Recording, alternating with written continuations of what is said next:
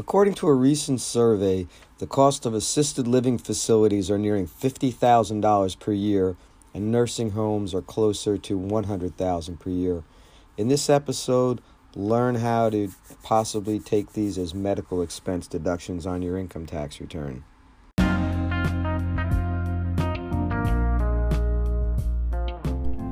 Welcome to the Accounting Tips for Entrepreneurs podcast.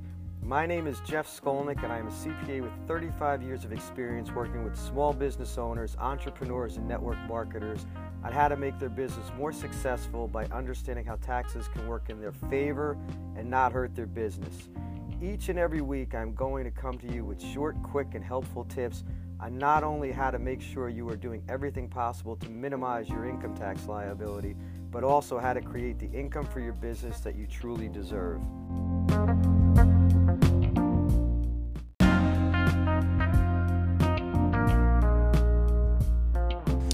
As I stated in the opening, according to a recent survey, the cost of assisted living facilities are nearly $50,000 per year and nursing homes are edging closer to $100,000 per year. This is a lot of money and nobody pays these exorbitant rates unless they have to. I want to make sure if for some reason you find yourself or a loved one in such a predicament, you want to look into the possibility of being able to deduct the costs of the long-term care facility. Now, most of us are familiar with the fact that in order to utilize medical expenses as an itemized deduction for federal tax purposes, medical expenses must exceed 10% of our adjusted gross income. One of the items allowed as a medical expense under the tax law is something called qualified long term care services. Okay, so now here's where you're going to have to pay a little bit of attention. There are some details here, but again, these deductions can be very large, so it's well worth your time to take a, a couple of minutes. Okay, so this, by the way, is also why I recommend if you suspect that you may be in this situation, that you contact a tax professional. Again, this deduction can be worth thousands and thousands of dollars, so you want to make sure you get it right. Okay, so now the Internal Revenue Code states that qualified long term care services means necessary diagnostic, preventative, therapeutic, curing, treating, mitigating, and rehabilitative services and maintenance or personal care services which A are required by a chronically ill individual and are B provided pursuant to a plan of care prescribed by a licensed health care practitioner. Okay, so that's the actual technical definition. So now I want to break it down a little bit. So again, the, we say qualified long-term care services means necessary diagnostic, preventive, therapeutic, curing, treating, mitigating, and rehabilitative services and maintenance or personal care services. That covers a wide spectrum of, of possibilities and pretty much almost any medical treatment that you're getting can qualify for that. So I just wanted to get an idea of what that definition is.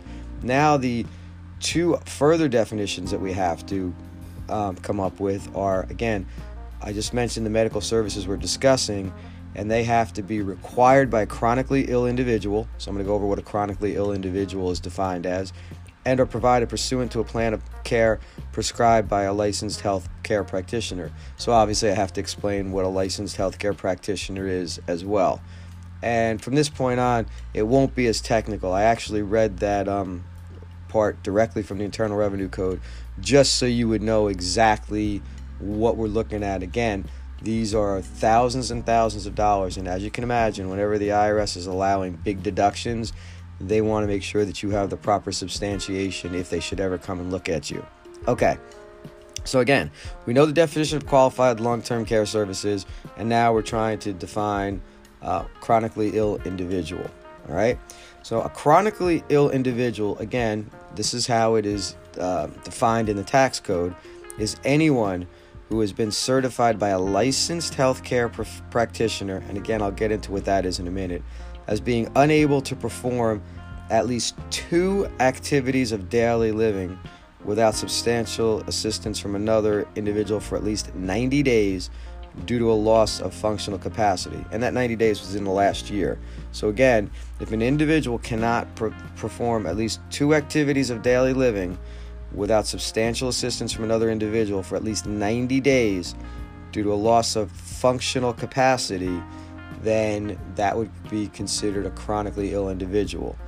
An individual may also be classified as chronically ill if one of the aforementioned licensed health care professionals certifies that individual requires substantial supervision to protect the individual from health and safety threats due to severe cognitive impairment.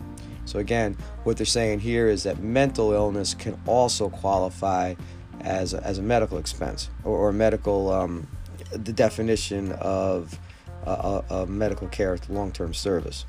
Okay, now let's just make quickly go over what the definition of a licensed healthcare practitioner is. This is basically defined as a physician, registered professional nurse, or licensed social worker. All right. So, as long as your your um, plan was provided by either a physician, a registered professional nurse, or a licensed social worker, they would be considered the licensed healthcare practitioners.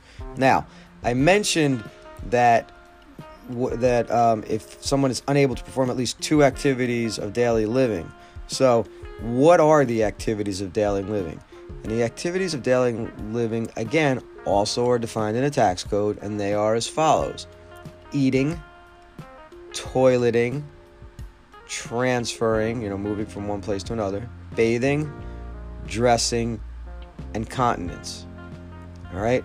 So at this point, all of this is a long winded way of defining how an individual qualifies his or her long term care facility costs as qualified medical expenses.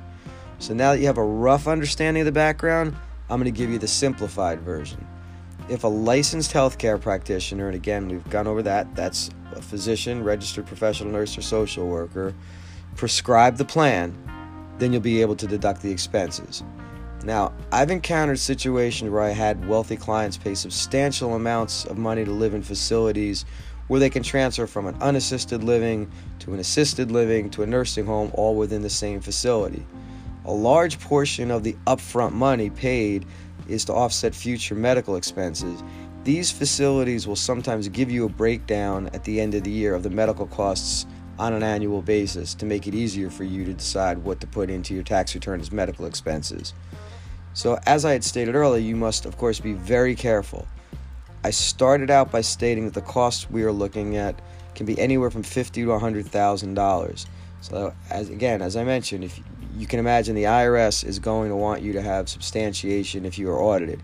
This is, however, a deduction well worth taking if you qualify. I have deducted in excess of $100,000 in medical expenses on a taxpayer's return before, and it dropped the individual's income tax to zero.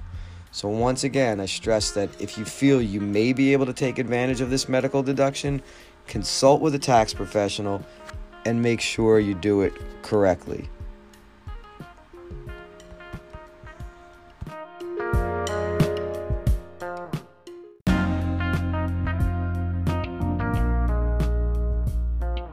Thanks again for listening to the Accounting Tips for Entrepreneurs podcast. If you could please head over to Apple Podcasts, iTunes, or Spotify and leave me a five star rating and write a review. Also, please connect with me on social media. If there are any tax or accounting related topics you would like me to cover, please don't hesitate to reach out and let me know. If you are that small business owner or entrepreneur that really wants to learn more about how to minimize your tax liability and maximize your income, just head over to www.jeffcpaworld.com and I'll see you over there. Have a great day.